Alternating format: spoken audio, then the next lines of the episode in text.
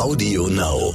Das macht einen riesen Unterschied, ob ich in einem akademischen Haushalt mit einer liebevollen Mutter groß werde oder ob ich in einem akademischen Haushalt mit einer Mutter groß werde, die keine Zeit für mich hat. Das sind zwei völlig unterschiedliche Erfahrungen. Oh Mama. Räumt ihr bitte mal euren Scheiß hier weg. Mami, chill mal deine Base. Herzlich willkommen und schön, dass ihr wieder dabei seid bei einer neuen Folge von Elterngespräch, dem Podcast-Talk von Eltern für Eltern. Ich bin Julia Schmidt-Jorzig, habe selbst drei Kinder und jeden Tag neue Fragen rund ums Familienleben. Heute an Professor Dr. Gerald Hüther.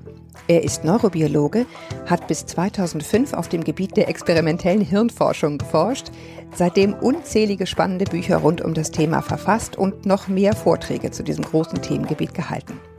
Er weiß deshalb sehr genau, wie zum Beispiel das Gehirn eines Kindes aufgebaut ist, wenn es zur Welt kommt und wie sich dieses unfassbare Meisterwerk Gehirn im Laufe der Jahre immer wieder verändert. Das Schöne ist, er weiß es nicht nur, er kann es auch gut und anschaulich erklären. Und deshalb habe ich ihn heute eingeladen.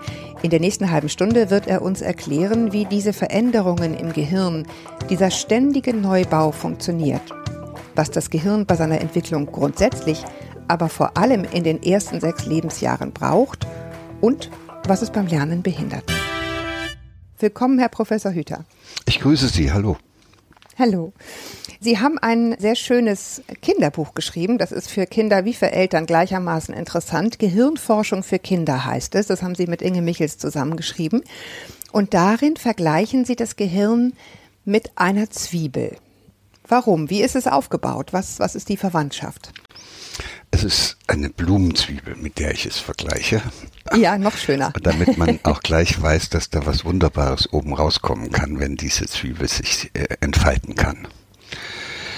Dieses Bild mit der Zwiebel ist deshalb ganz interessant, weil man dann ein bisschen versteht, dass es innere Schichten gibt, die sehr früh gebildet werden. Das sind die inneren Zwiebelschichten, da wo auch die Wurzel dran hängt und dann legen sich darüber dann die späteren Zwiebelschichten und auf diese Weise hat man dann diese Gestalt der Zwiebel.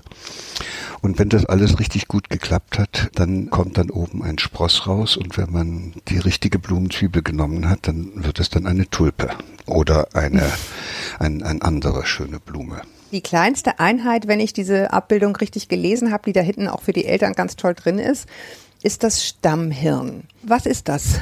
Fangen wir mal ganz klein an. Naja, ich glaube, es ist wichtig, dass wir zunächst erstmal sagen, dass ja ein Kind nicht als unbeschriebenes Blatt zur Welt kommt.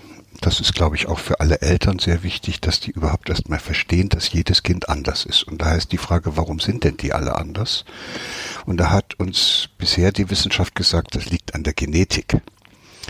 Und dann haben wir aber in den letzten 20 Jahren als Hirnforscher immer deutlicher gespürt, dass das doch eine etwas zu primitive Vorstellung ist. Die gilt für Krokodile.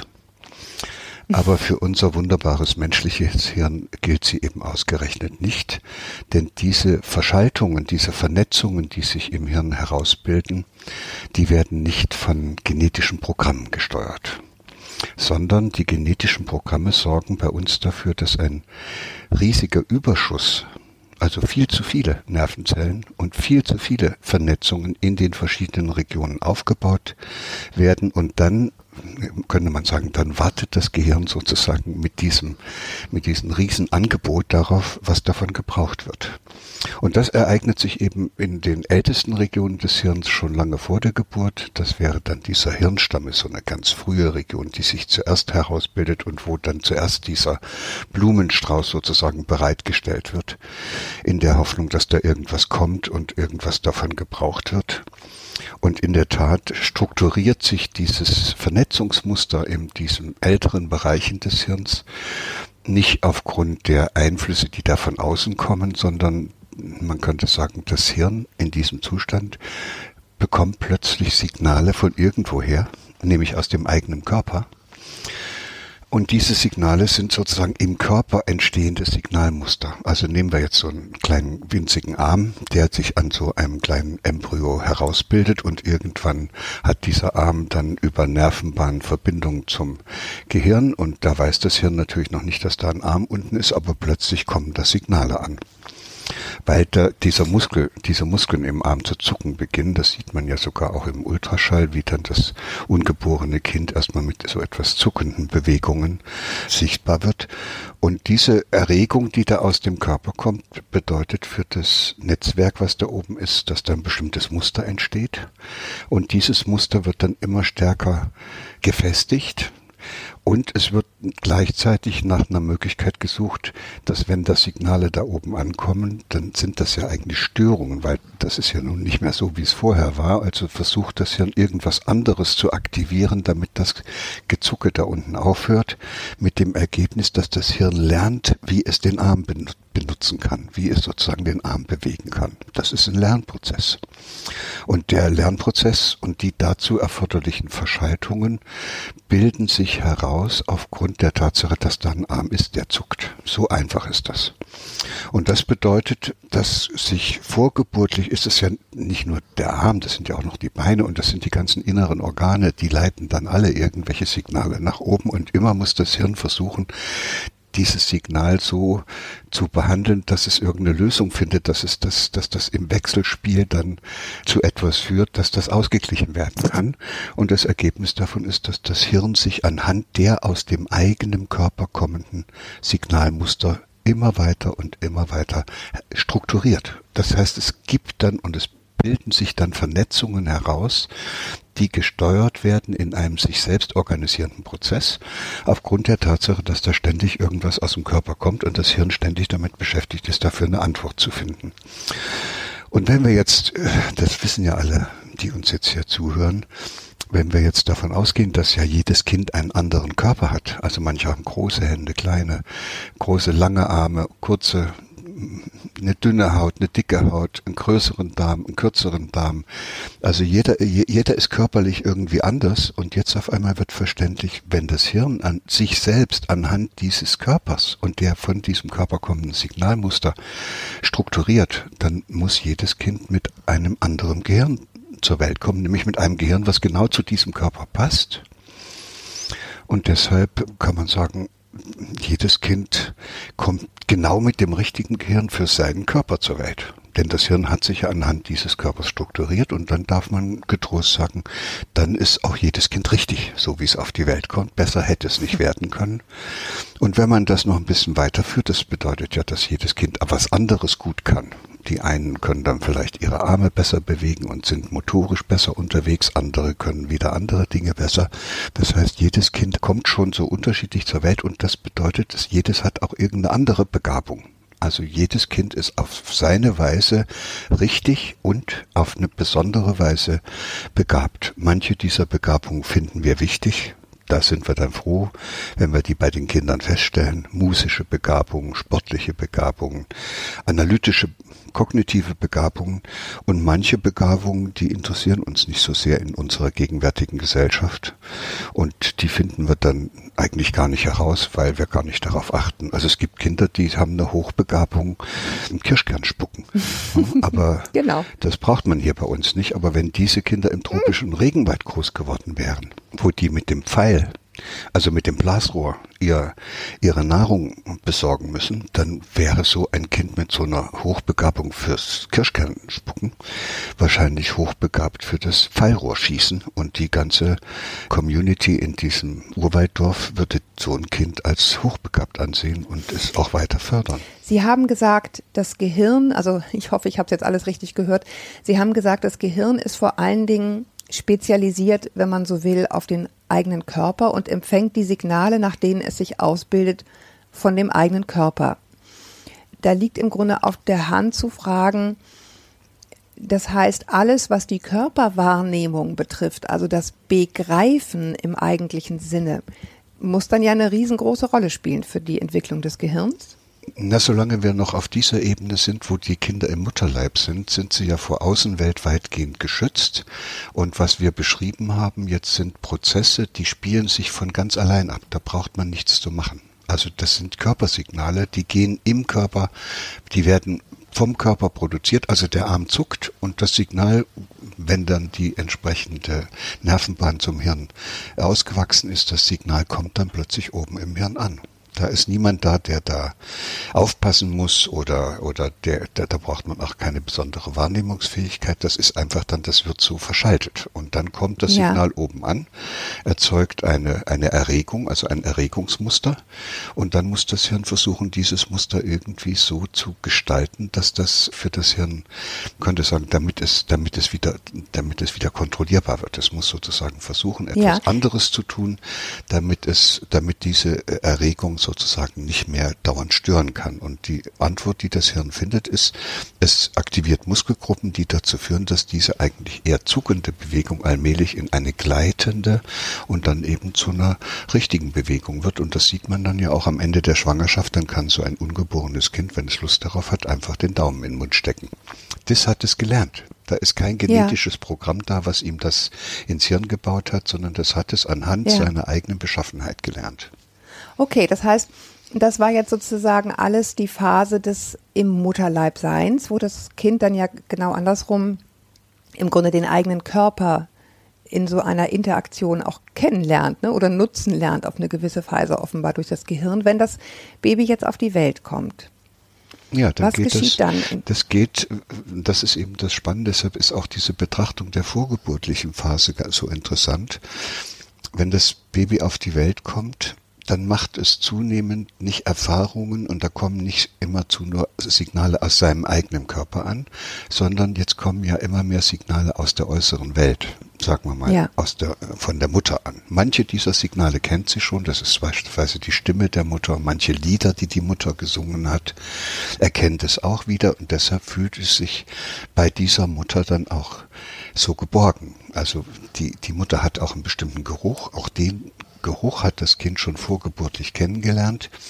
Und was dann auf einmal passiert und was dann für uns als Eltern interessant ist, ist der Umstand, dass genau so, wie sich in der intrauterinen Phase, in der vorgeburtlichen Phase, das Hirn strukturiert anhand der aus dem eigenen Körper kommenden Signalmuster, so strukturiert sich jetzt das Hirn anhand der in der Interaktion mit diesen Bezugspersonen gemachten Erfahrungen. So, und jetzt wird es interessant, weil jetzt ist ja jede Familie anders. In jeder Familie kommt es auf was anderes an. Jede Mutter äh, geht ein we- wenig anders mit dem Kind um und das wird dann eben als Erfahrung im Hirn in gleicher Weise verankert, sodass am Ende das Kind nicht nur ein Gehirn hat, mit dem es sozusagen genau zu seinem Körper passt. Es kriegt jetzt durch das Heranwachsen in dieser Familie und diese Strukturierungsprozesse kriegt es auch ein Hirn, mit dem es ganz besonders gut in diese Familie passt. Und jetzt wird auf einmal verständlich, warum Kinder, die in bestimmten Familien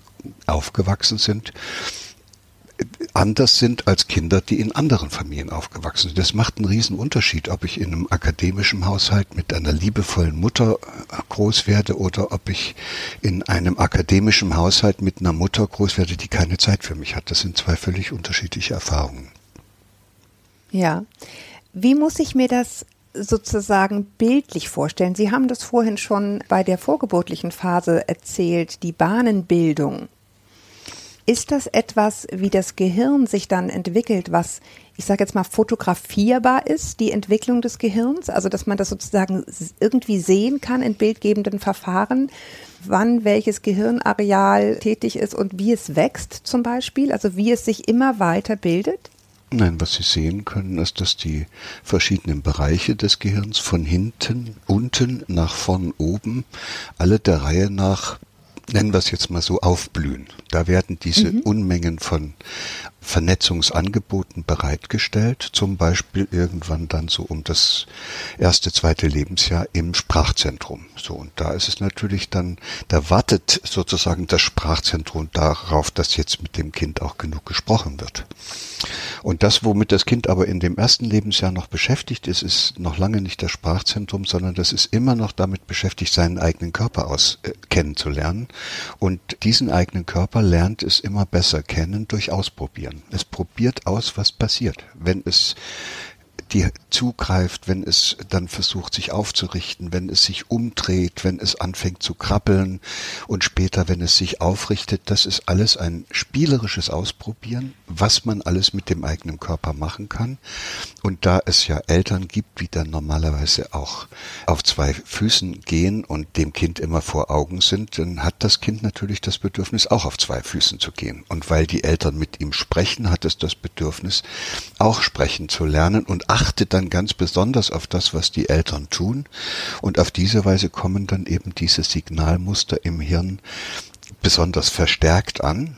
Fokussierte Aufmerksamkeit nennt man das. Und dann probiert das Kind das selbst aus. Aber es ist immer in der ganzen frühen Phase der kindlichen Entwicklung nicht Unterricht und nicht Belehrung, sondern es ist Ausprobieren. Das Kind ist der Konstrukteur seines eigenen Lernprozesses wenn man das so will. Es probiert aus. Zunächst probiert ja. es aus, was es alles mit dem Körper machen kann. Dann probiert es aus, was es alles mit den Gegenständen machen kann. Und am Ende probiert es auch aus, was es alles mit der Mama machen kann, bis die die Nerven verliert. Ja, ich finde das, ich, ich finde, das kann man, ich habe das in mehreren Podcasts immer wieder in, in Varianten thematisch zu fassen, weil ich finde, man kann es irgendwie gar nicht häufig genug betonen. Ich höre das häufig, wenn ich so Mütter sehe, wahrscheinlich war ich selber auch nicht anders, als meine Kinder so klein waren, die dann zu ihrem Kind sagen, musst du immer alles anfassen? Und die Antwort ist ja. Ja, ne? das muss man, ein, das muss man verstanden haben, dass das Kind sich ja, die Welt nicht anders erschließen kann, als dass es alles anfasst, dass es auch die Zunge dran hält und dass es guckt, wie es schmeckt. Und das ist ja einfach, das ist ja das, der Weg, wie sich das Kind das Wissen dieser Welt in seiner kleinen Welt schrittweise erschließt. Und problematisch ja. und, und vielleicht ist das jetzt auch der Punkt, wo Sie dann am Ende und wo auch unsere Hörerinnen und Hörer hinwollen das sind Lernprozesse, die sind so effektiv. Wenn die spielerisch ausprobieren können, was geht, merken die sofort, wie es nicht geht, merken sich, wie es geht.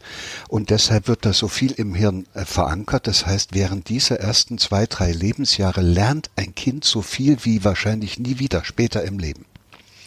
Und das ist, das muss man sich ja mal ja. vorstellen, dass man man ist so ein kleines Baby und kann noch nicht mal irgendwie den Arm oder die Beine koordiniert bewegen und nach einem, anderthalb Jahren steht man auf den eigenen Füßen und läuft. Man kann noch nicht mal ja. die Zunge so bewegen und die Lippen, dass da ein, ein, ein absichtsvoller Laut entsteht und nach zwei Jahren sprechen die. Und die Mama versteht das auch noch. Das sind unglaubliche ja. Prozesse. Also das Erlernen einer Sprache aus dem Nichts in zwei Jahren es ist ein Wunder. Das ja. ist ein Wunder und da müssen wir doch sagen, na, dann ist es doch, dann ist es doch sozusagen Peanuts dann später noch eine zweite Sprache dazu zu lernen, wenn man schon weiß, wie man den Mund mhm. bewegen muss, dass bestimmte Laute rein, rauskommen. Das müssen die alles erstmal noch vorher lernen. Das heißt, da ja. ist eine unglaubliche Kapazität für das Lernen in diesem Kind und wenn jetzt nicht was dazwischen käme, ginge das so weiter. Es kommt aber was dazwischen. Ich weiß, was jetzt kommt. Ich wollte aber noch einen, ich wollte noch einen kleinen Schritt zurück, weil wir ja vorhin bei dem Bild der Zwiebel waren. Sie hatten, oder wir hatten so ein bisschen gesprochen über das Stammhirn, also das, was sozusagen da ist und erstmal sich selbst sozusagen und den Körper kennenlernt, wenn, wenn das Baby im Bauch ist und dann halt sich auch immer weiterentwickelt. In der Zwiebel, in dieser Zwiebelzeichnung ist aber auch das limbische System abgebildet. Können Sie einmal erklären, was das ist und was, was das mit dem Lernen zu tun hat?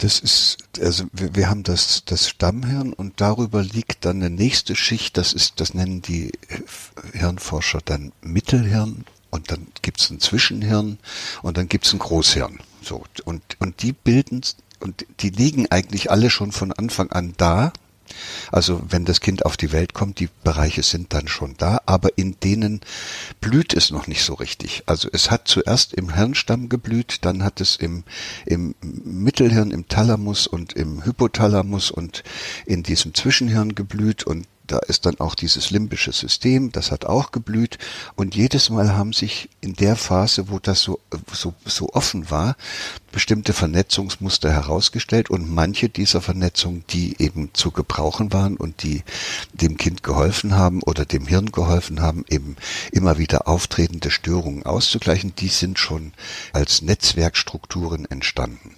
So, und das ist jetzt ein Prozess, der, der eigentlich nie aufhört. Das ist auch das Schöne. Deshalb können wir auch sagen, ist, dass diese Vorstellung, es gäbe da so Fenster und wenn die zu sind, geht dann nichts mehr. Das ist im Kern schon richtig ist. Wenn es blüht, muss man auch irgendwie versuchen. Dann wäre es auch gut, wenn da was kommt. Aber wenn nun nichts kommt und das Kind eben nicht sprechen lernt, weil keiner da ist, der ihm das zeigt, dann ist unser menschliches Hirn eben so plastisch, dass man das auch noch später lernen kann. Das ist jetzt egal, ob man das Schreiben mit fünf oder sechs lernt oder mit, mit 15. Also das Lernen kann man es immer noch. Es wäre nur da vorne leichter gegangen, als es gerade geblüht ja. hat. Welche Rolle spielt die Gefühlslage, also das, was ich sozusagen emotional erfahre, wenn ich lernen will? Also vielleicht ist es ganz gut, wenn wir uns sagen, dass die Gefühle, die wir haben, also Angst oder Zuneigung oder Mitgefühl oder auch Wut und, und Langeweile, das sind immer Zustände, die im Hirn entstehen, wenn etwas nicht so richtig passt. Also immer dann, wenn alles gut zusammenpasst, haben wir ein Gefühl, das nennen wir Glück. Da sind wir froh. Das heißt, da, da stört nichts. Da ist alles im Hirn so organisiert, dass es richtig optimal zusammenpasst. Diesen Zustand will das Hirn ständig erreichen. Und äh, ob wir da was dazu tun oder nicht, der wird ständig sozusagen da oben organisiert. Und diesen Zustand, wo alles so zusammenpasst, den nennen die Hirnforscher Kohärenz.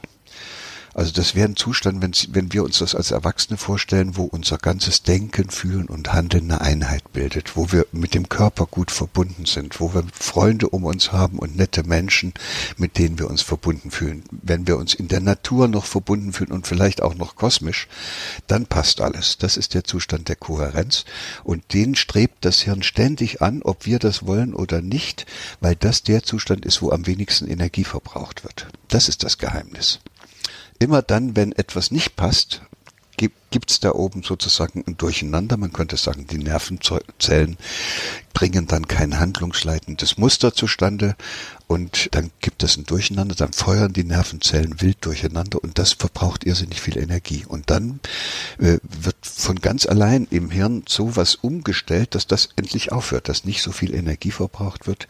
Ein schönes Beispiel dafür ist, äh, dass man dann eben immer wieder erlebt, wie einen irgendetwas dazu bringt, etwas, was man eigentlich machen wollte, aber ein bisschen kompliziert ist und auch aufwendig ist, lieber nicht macht, sich aufs Sofa setzt und den Fernseher einschaltet. Also dieser innere Schweinehund, das ist im Grunde genommen äh, dieser dieses vom Hirn immer selbst organisierte Zustand. Es soll also möglichst wenig Energie brauchen. Und in der kindlichen Entwicklung ist es dann eben so, dass jedes Mal dann, wenn das Kind merkt, es passt noch nicht, also wenn es die Eltern sieht, die schon laufen können und es kann selbst nicht laufen, versucht es das hinzukriegen, bis es auch laufen kann. Wenn die Eltern mit ihm reden und es hat das Wort immer noch nicht äh, parat und kann es noch nicht aussprechen, dann versucht es ganz genau hinzuhören, damit es das parat hat. Das Bedürfnis des Kindes mit den Eltern so eng verbunden zu sein, ist gewissermaßen das, was sie schon aus dem Mutterleib mitgebracht haben. Die waren ja dann neun Monate lang aufs engste mit der Mutter verbunden. Später kommt dann noch ein Vater dazu, wunderbar. Aber dann will das Kind eigentlich, es strebt ständig da, danach mit dieser, mit diesen Personen dann auch weiter eng verbunden zu sein. Und wenn es das Gefühl hat, dass das nicht mehr der Fall ist, dann kommt im Hirn alles durcheinander. Und ja. äh, dann kann man jetzt schon sagen, da kommen wir dann vielleicht noch näher drauf, dann kann ein Kind auch nicht, nichts lernen. Dann hat es ein Problem und dann muss es dieses Problem lösen. Und dieses, und die Kinder sind dann auch tatsächlich damit beschäftigt, das, was sie da erleben und was sie nicht lösen können und was im Hirn ihn, ihnen alles durcheinander bringt, auf irgendeine Art und Weise zu lösen. Und die müssen irgendeine Lösung finden. Wenn sie ein Kind nehmen, was eigentlich bei ihnen sein möchte, aber nun haben sie, sind sie irgendwo auf die Idee gekommen, es lieber vor die Tür zu stellen und, äh, und, und, und die Tür zuzumachen, dann brüllt das. Das ist die Lösung. Es versucht, eine Lösung zu finden, sie wieder herbeizuholen. Und wenn es lange genug gebrüllt hat und merkt, dass das nicht funktioniert, dann muss es eine andere Lösung suchen. Und die, und die andere Lösung heißt, ich bin jetzt einfach still, das macht das Hirn von allein. Man ist nämlich dann, wenn man so lange rumgebrüllt hat, vollkommen kaputt. Und irgendwann findet so ein Kind, was immer sozusagen vor die Tür gestellt wird, noch eine bessere Lösung und die heißt, ich will mit dieser Mutter gar nichts mehr zu tun haben. Dies ist nicht die richtige Mutter für mich die hilft mir nicht immer bei meinen Problemen, die ich habe. Und dann hat man eine Bindungsstörung. Mhm. Also das das Lernen ist eben auch ganz, ganz stark, ja, einfach mit dem, mit dem Gefühlshaushalt der Kinder und der und des sich verbunden fühlens mit den Eltern verbunden. Das nehme ich jetzt daraus ja, mit. Also Sie merken ja, wie, wie schwierig das ist, wenn man über Lernen redet, weil natürlich alle im Kopf haben, dass das, was in der Schule passiert, Lernen ist. Aber Nein, was wir ja, jetzt genau. die ganze Zeit besprechen, heißt ja, Lernen findet immer, immer zu statt. Und wenn ich lerne, dass das Lernen keine Freude macht, wenn ich lernen muss, dass ich nicht selbst die Welt entdecken darf, sondern mir andere Leute erzählen, was ich jetzt zu lernen habe, dann lerne ich mit dieser schwierigen Situation umzugehen. Und ich finde eine Lösung und was im Hirn verankert wird, sind nicht die Probleme, die man hat, sondern die Lösungen, die man findet. Was ist denn eine Lösung, wenn Sie immer zu gesagt kriegen, was Sie lernen sollen? Was ist dann die Lösung für das Kind? Ganz einfach, das Kind muss versuchen, seine eigene Freude am Lernen so lange zu unterdrücken, bis die weg ist. Das kann das Kind lernen. Da bilden sich im Hirn dann auch entsprechende Netzwerke, die legen sich über dieses Gebiet und diese Bereiche, in denen diese Lernlust entsteht. Und dann ist die Lernlust weg. Und dann kann man natürlich das lernen, was einem jemand sagt, ohne auch noch Ja. in irgendeinen Widerstand zu gehen. Jetzt, jetzt sind wir aber schon in der Schule, da, da haben wir ja auch schon mal ein langes Gespräch zu geführt. Ich würde gerne noch mal einen Schritt zurück, nämlich in das äh, Konzept, was es lerne ich immer mehr irgendwie nur hier in diesem Land zu geben scheint, das nämlich das Modell der Trotzphase, also sprich, wir, wir nennen es mal anders, nämlich der, der, der Phase des Kindes, wo es sozusagen die Autonomie probiert. Ja, das kann ein Kind erst dann, wenn es eine Vorstellung von sich selbst herausgebildet Genau, hat. und wann, das, wann, wann ist das? Wann passiert das und wann kommt dann die Abgrenzung? Das, da würde ich gerne nochmal zurück. Das ist unterschiedlich, wann das passiert. Also das aber so, man kann sagen, vielleicht so zwischen dem ersten und dem dritten Lebensjahr ist das wohl immer passiert. Es sind Kinder auch unterschiedlich und äh, es hängt auch ein bisschen davon ab, in welchem Kulturkreis man groß wird, wie sehr die Eltern diesen Prozess auch begünstigen, dass das Kind sich als Individuum erlebt, äh, als eigene Person. In manchen Kulturkreisen wird das stärker hinausgezögert, aber irgendwann hat das Kind so eine Vorstellung von sich selbst. Das ist dann der Augenblick, wo es nicht mehr sagt, das war Mariechen, sondern das war ich. Dann hat es ein Ich-Bild, eine, eine Ich-Vorstellung. Und erst dann kann man es auch verletzen, wenn man es nicht ernst nimmt. Also vorher kann man eigentlich ein Kind nicht dadurch verletzen, dass man ihm sagt, was es machen soll. Also das macht es dann eben, weil es noch so verbunden ist. Und dann gibt es diese Phase, wo ein Kind spürt und auch innerlich ein Gefühl dafür bekommt, dass es eine eigenständige Person ist. Und jetzt will es diese eigenständige Person schützen und dann wehrt es sich gegen jeden Übergriff. Und Übergriff heißt, wenn jemand versucht, ihm zu sagen, was es zu tun und zu lassen hat. Das heißt, auf gut Deutsch heißt das, wenn jemand versucht, das Kind zum Objekt seiner erzieherischen Vorstellungen zu machen. Ja, und das finde ich eben auch einfach ganz wichtig, wie, wie das Beispiel, was wir vorhin hatten mit dem Anfassen. Man kann in dieser Phase natürlich äh, brillant aneinander geraten, wenn man sozusagen diese Phase nicht versteht. Ne? Wenn man denkt, der will jetzt hier irgendwie seinen Willen durchsetzen oder das ist sozusagen nicht ganz falsch, aber man, man tut sich eben gegenseitig keinen Gefallen, wenn man das die ganze Zeit versucht einzudämmen oder zu sagen, du machst es aber jetzt, ne? Das ist Weil es Grunde ist einfach muss man, man muss ja, nicht dran. Man muss ja froh sein, es ist ein Zeichen von äußerster Gesundheit, dass das Kind sich als autonomes Wesen erlebt. Und das äh, würde ich ganz vorsichtig sein, so eine Vorstellung zu entwickeln, dass man das jetzt brechen muss. Dann, zer dann zerbrechen sie das Kind. Es Mhm. Ja. ist ein autonomes Wesen, es soll, darf nicht gebrochen werden, wie das häufig passiert, wenn man es sozusagen dirigistisch führt, macht das jetzt oder und so, sondern dieses Kind müsste sozusagen in seiner ganzen, in seinem Bestreben nach Autonomie müsste das im positiven Sinne geführt werden. Ich versuche es mal beim Zähneputzen. Das haben ja dann manche Eltern auch schon, dass sie dann gerne möchten, dass ihr dreijähriges Kind sich die Zähne putzt. Natürlich kann man dem erklären, dass ihm die Zähne, dass er Löcher in die Zähne kriegt, Karies und dann fallen ihm die Zähne raus. Das ist sozusagen eine Belehrung, die dazu führt, dass das Kind Angst bekommt und sich dann aus Angst, dass ihm die Zähne rausfallen, die Zähne putzt. Das ist ungünstig. Da merken Sie, das ist gar nicht, das kommt, der, der Wunsch, sich die Zähne zu putzen, kommt gar nicht aus dem Kind, sondern der, das macht es nur, weil es Angst hat vor dem, was dann kommt, wenn es das nicht macht. Man könnte aber auch das Kind schon als kleines Kind, als Zweijähriges immer mit auf den Arm nehmen oder ihm irgendein Hockerchen hinstellen und sich selbst die Zähne putzen und, und dabei auch sich ein bisschen freuen und summen und so. Und dann wird das automatisch passieren, dass das Kind nach der Zahnbürste greift. Und dann nehmen sie die Zahnbürste und lassen das Kind sich selber die Zähne putzen. Und dann freut es sich über das Zähneputzen. Genauso wie sie sich über das Zähneputzen freuen. Das ist ein völlig anderer Erziehungsstil, als dem Kind beibringen zu wollen, dass es sich die Zähne putzen muss. So, mir, wird, mir wird gerade klar, ich habe total versagt. Nein, wir haben nein, mindestens nein, auf nein, dem Gebiet des Zähneputzens. Das ist das ist nun das ist nun eine ganz schwierige Schlussfolgerung, weil wir uns ja sagen müssen, wir leben in einer Kultur, in der wir das selbst so erlebt haben, in der das die meisten Menschen alle so machen. Aber der Umstand, dass es früher gemacht worden ist und dass es heute noch sehr viele machen, heißt ja nicht, dass es richtig ist. Ja, die, das ist wohl wahr. Das ja. gab Zeiten, da wurde das noch viel stärker so gemacht. Das war zum Beispiel Anfang letzten Jahrhunderts. Und was da rausgekommen ist, haben wir ja gesehen.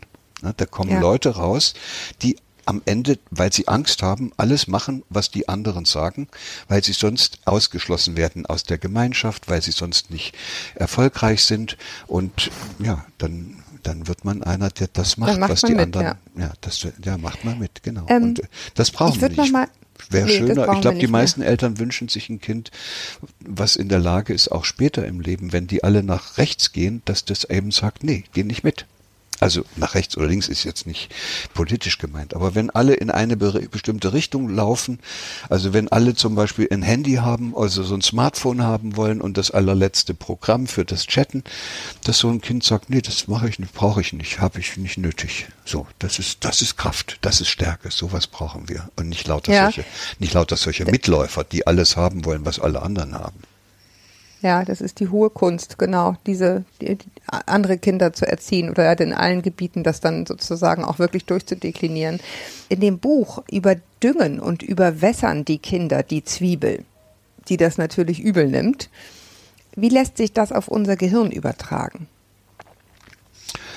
Immer dann, wenn ein Kind eine Lösung gefunden hat. Also zum Beispiel, wie es die Mama am besten ärgern kann, oder aber wie es irgendeinen Löffel greifen kann oder wie es eine Tasse zum Mund führen kann. Da wird ja ein vorher noch nicht so gut passendes Netzwerk, konnte es ja deshalb auch noch nicht und auch eine innere Unruhe im Hirn. Es wollte es unbedingt und es ging nicht. Dieses Durcheinander im Hirn, dieser inkohärente Zustand verwandelt sich dann, wenn das plötzlich klappt, in einen kohärenten.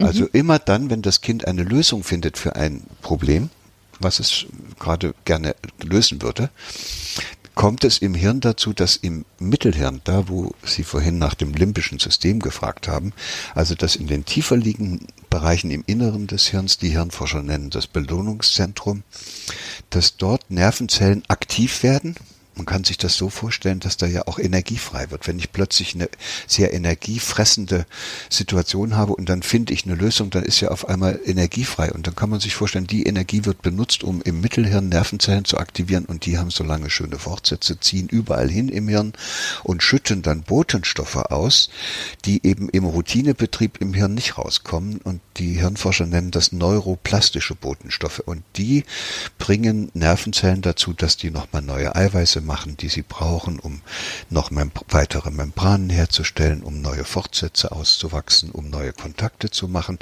Also immer dann, wenn man irgendwas gut hinkriegt, geht im Hirn so eine Art Düngergießkanne an und es wird sozusagen das Netzwerk, was man gerade benutzt hat, um es so gut hinzukriegen, das wird nun auch noch gedüngt. Und so dass das wird dann stärker, fester und immer leichter abrufbar und auf diese Weise kann das Kind auf einmal irgendwann diese Tasse ganz allein, ohne das, den Inhalt zu verschütten, zum Mund führen. Dann hat sich das im Hirn sozusagen als Netzwerkstruktur herausgebildet. Geht uns auch noch später so. Autofahren ist auch so ein schönes Beispiel. Wenn Sie da das erste Mal drin sitzen, da kriegen sie Kopfschmerzen von dem Durcheinander, was sie im Hirn haben, weil das an nichts klappt und, und alles, und an alles sollen sie gleichzeitig denken und wenn man dann das Autofahren hinreichend beherrscht, hat sich ein Muster gebildet, das braucht kaum noch Energie, weil das einfach automatisiert abläuft. Das ist im Grunde genommen Lernen. Wir lernen, wie das Leben geht. Und das können wir aber nur lernen, jetzt wird es sehr interessant für die Eltern, die uns zuhören, wir können nur lernen, wie wir Probleme lösen, wenn wir welche haben. Also die, deshalb, das hört sich dann immer sehr bitter an, wenn ich das dann so sage, aber es ist, glaube ich, keine gute Idee, einem Kind alle Probleme aus dem Weg räumen zu wollen, sondern es wäre viel besser, man würde ihm möglichst viele Probleme bereiten, die sozusagen regelrecht dann auch produzieren. Wobei, wobei Probleme ja in dem Falle bedeutet einfach Herausforderungen, ne? Also genau, also lassen wir es ruhig mal da hochklettern. Ja, ja hätte ich jetzt mhm. sowieso noch gesagt. Also, äh, aber bitte nur solche Probleme, die das Kind auch schon lösen kann. Also nicht Probleme, die das Kind nicht lösen kann. Der Streit zwischen den Eltern ist ein Problem, was das Kind hat, aber das kann es nicht lösen. Die Tatsache, dass es von der Mutter oder dem Vater gemaßregelt wird und zum Objekt ihrer Bewertung gemacht wird, ist ein Problem, das kann das Kind nicht lösen. Das sind die falschen Probleme. Aber mhm. zum Beispiel sich um den kleinen, um das kleine Meerschweinchen zu kümmern und dem Kind auch, wenn es unbedingt so ein Tier haben will, das Tier auch zu besorgen, aber dann auch dafür zu sorgen, dass es sich um dieses Tier kümmert, das ist ein schönes Problem. Da kann es was lernen. Nämlich wie man, ja. wie man sich kümmert. Ja, aber wenn ich, wenn ich Sie richtig verstanden habe, ist das ja schon eine richtige kleine Aufgabe für ein, für ein etwas älteres Kind. Aber die kleinen Probleme, so wie ich das verstanden hatte, deswegen sagte ich Herausforderungen, sind ja auch schon, darf ich da hochklettern? Ja. Ja, die, ne? die Also wenn die, ich immer sage, mache ich nicht oder ich trage dich hoch, dann, dann lerne ich es halt auch nicht, dann mein, meinen kind Körper zu benutzen. später nie klettern, ja. Also am Anfang merken Sie ja, hatte ich vorhin schon gesagt, das Kind bereitet sich selbst Probleme beim Spiel. Es will mhm. ausprobieren, wie was geht und das geht natürlich nie so perfekt, also klappt's nicht, also hat es eine Inkohärenz im Hirn, es braucht einen Haufen Energie und dann übt es so lange und manchmal regelrecht verbissen bis es das endlich hinkriegt. So, so, ja. so funktioniert das. Und, und am Anfang ist es immer das Kind selbst, was sich seine eigenen Probleme schafft. Mhm. Und das ist deshalb keine gute Idee, das ihm abzunehmen. Es gibt Kinder, die ja. unglaublich gerne auf Bäumen herumklettern, genau wie Sie das sagen. Und kürzlich rief mich eine Kindergärtnerin aus, aus Wien an, völlig entsetzt. Da ist ein Kind beim Herumklettern auf dem Baum runtergefallen und hat sich irgendwie ein Bein gebrochen oder sowas. So, das hat einen Tag gedauert. Da hatte der Vater veranlasst, dass ein Kommando in diesen Kindergarten geschickt worden ist, was diesen Baum abgesägt hat. Es gab Ach. nur diesen einen Baum. Das war so ein schräg gewachsener, wo die Kinder seit zehn Jahren alle darauf das Klettern gelernt haben. Aber der Vater war jetzt der Überzeugung, dass der Baum weg muss. Mit dem Ergebnis, dass nun auf einmal sämtliche Kinder in diesem Kindergarten nichts mehr haben, wo sie üben können, wie das Klettern geht. Und viele Spielgeräte, die da reingestellt werden, sind so abgesichert, dass ja nichts passiert dass das eigentlich keine richtigen guten Übungsgeräte sind. Es muss schon auch ja. ein bisschen gefährlich sein. Ja. Wir hatten das Stichwort des Überdüngens. Das war ja jetzt sozusagen bitte bietet den Kindern auch Probleme, aber es kann eben auch zu viel sein. Ne? Also Sie haben ja sehr richtig auch gesagt, jetzt nicht Weil dem Kind Probleme Dünger, bieten, was es nicht lösen kann. Der Dünger kommt nicht durch die Probleme, sondern der Dünger kommt im Hirn immer raus, wenn das Kind ein Problem löst. Nee, aber weil, weil wir das Beispiel hatten des Überdüngens. Also ich kann ein Kind ja auch überfordern, ne? Nein, das, das ist dann keine, da, dann machen Sie das, was ich eben gemeint hatte mit, Sie, genau. Sie, Sie bereiten dem Kind ein Problem, was es nicht mehr lösen kann. Wenn genau. Sie das von einer äh, Förderungsveranstaltung zur nächsten schleppen und es noch nicht genau. mal mehr Zeit hat zum Spielen, dann ist das ein Problem, was Sie dem Kind bereiten und die Lösung dafür heißt, es interessiert sich nicht mehr dafür. Es will es nicht Für mehr. Gar machen. nichts mehr. Es geht in Widerstand ja. und dann sind wir auch bei dem Trotz. Ne? Das, es, es wehrt sich. Der Trotz ist Ausdruck der Tatsache, dass sich Kinder gegen diese Bevormundung äh, wehren, dass sie spüren, dass, dass sie so wie sie sind es den Eltern noch nicht recht ist und dass die Eltern sich wünschen, dass es noch ein bisschen anders werden soll, noch ein bisschen besser. So und dann kann es passieren, dass sehr sehr kräftige Kinder dann einfach in den Widerstand gehen und sagen, nee, mache ich nicht. Ja, oder auch einfach fertig sind, ne? Also häufig dann nach der nach der Kita dann nochmal Sport und nochmal dies und nochmal das. Es ist dann einfach auch häufig denke ich mir einfach zu viel, ne? Dann werden die Probleme ähm, aber zu sind groß, bei, aber ich glaube, da reagieren die dann nicht mit Trotz, sondern mit Verzweiflung. Ja, Genau, aber das kann man auch missverstehen, glaube ich. Also da finde ich, sieht man so viele Situationen, wo man denkt, oh Mann, Der kann Ja. einfach nicht mehr, der möchte nach Hause. Ja, die schlagen Ähm, dann um sich und, und genau. man weiß gar nicht mehr, was man machen soll. Aber das ist nicht Trotz, das ist Verzweiflung. Da müsste Ja. man eigentlich ganz schnell aufhören mit dieser Art von Ja. Frühförderung. Umso mehr wollte ich nochmal auf eine ganz wichtige Sache zum Schluss kommen. Sie liegt jetzt praktisch, wir haben die Rampe schon gebaut, nämlich die Notwendigkeit von Pause, von, von Ruhe. Warum ist das so wichtig für das Lernen, so wie Kinder es idealerweise tun sollten? Ja, das, nach dieser Notwendigkeit einer Pause kann nur jemand fragen, der selbst sich als ständiger Stimulator für das Kind versteht. Ja, dann muss ab und zu auch mal Ruhe sein mit der Stimulation. Wenn Sie das Kind beobachten, wenn es nicht von außen stimuliert wird, dann habe ich gesagt, dann erschließt es sich durch Ausprobieren spielerisch die Welt und solange es da vorankommt, das kann sein, dass ein Kind stundenlang mit irgendwas beschäftigt ist. Da braucht es auch keine Pause. Aber wenn das dann genug ist, dann wird das Kind, was spielerisch die Welt erschließt, dann auch sich zurückziehen und sich eine Pause nehmen. Man muss die Kinder beobachten. Wenn man mit festgezurrten Vorstellungen reingeht und sagt, das braucht alle zwei Stunden eine Pause, ja, dann ist man schon wieder jemand, der dem Kind die, die Möglichkeit raubt, für sich selbst zu spüren, wann es müde ist. Und wann es die Pause Nee, ich meinte jetzt auch tatsächlich ganz praktisch, also das, das, das ist ja klar, ich meinte jetzt ganz praktisch im Gehirn selbst, also wenn ein Kind etwas sich selbst beigebracht hat, spielerisch irgendwas erworben hat, dann, dann braucht das Gehirn ja einen Moment, bis es sozusagen vom einen Bereich des Gehirns in den anderen wechselt. Und das geht, verstehe ich das richtig, nur in einer gewissen Ruhe. Also deswegen ist Schlaf so wichtig zum Beispiel. Im Schlaf, das ist, glaube ich, also wenn, wenn ein Kind jetzt gelernt hat, mit dem Spaten im Sandkasten die Eimer zu füllen. Das, das, manche Kinder üben das einen ganzen Vormittag. Dann braucht es doch anschließend keine Pause mehr, um das im Hirn zu verankern, weil es ist ja schon drin. Was sie im, weshalb wir schlafen und auch schlafen müssen und auch genug schlafen müssen, ist erstens, weil im Schlaf das Wachstumshormon ausgeschüttet wird. Und wenn man nicht richtig genug schläft, dann hat man nicht genug Wachstumshormon. Ja, das ist so eine ganz banale Geschichte. Aber was wir, was wir eben auch im Schlaf machen, was das Hirn, im- das Hirn hat nie eine Pause, es ist immer am Arbeiten, das braucht keine Pausen. Da werden bestimmte Bereiche mal nicht benutzt, dafür werden andere benutzt. Also in irgendeiner Ecke des Hirns ist immer was los. Und der Schlaf, der wird vom Hirn genutzt, um das, was an vielen Eindrücken tagsüber auch ein bisschen unzusammenhängend und manchmal nicht ganz passend da oben angekommen ist, da versucht das Hirn im Schlaf das passend zu machen. Und, und da werden sozusagen Netzwerke, die da entstanden sind und, und Erregungsmuster, die da mit zusammenhängen, die werden dann, die versuchen sich dann aufeinander abzustimmen. Und das ist dann das, was wir Traum nennen. Ja, Es wird ja eine, genau. Das, sozusagen das Hirn sucht eine Lösung für Durcheinander. Und weil es Ja. das alles, was tagsüber passiert ist, noch nicht so gut ordnen kann. Und deshalb träumt man dann auch besonders heftig, wenn man besonders viele, Genau. nennen wir es mal, irritierende und nicht so gut zusammenpassende Erfahrungen machen musste. Ja, das, das, das meinte ich. Äh, Herr Professor Rüther, ich, ich danke Ihnen, dass Sie Ihr profundes Wissen mit uns nochmal geteilt haben, ein zweites Mal. Ich kann da immer noch stundenlang weitermachen und zuhören. Vielleicht treffen wir uns nochmal wieder und machen nochmal weiter. Wir haben jetzt ja bewusst so ein bisschen die Schulphase ausgelassen, weil wir uns dazu schon mal sehr ausgiebig unterhalten haben.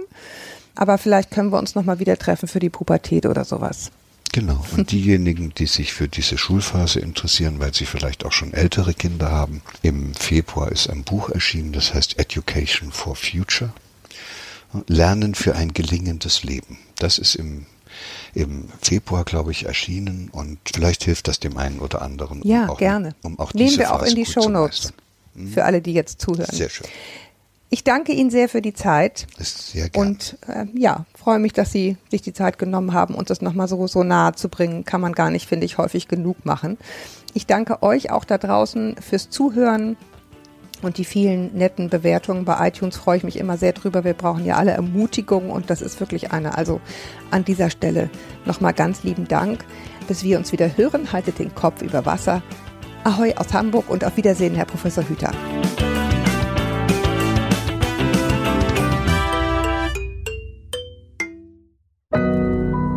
Audio Now.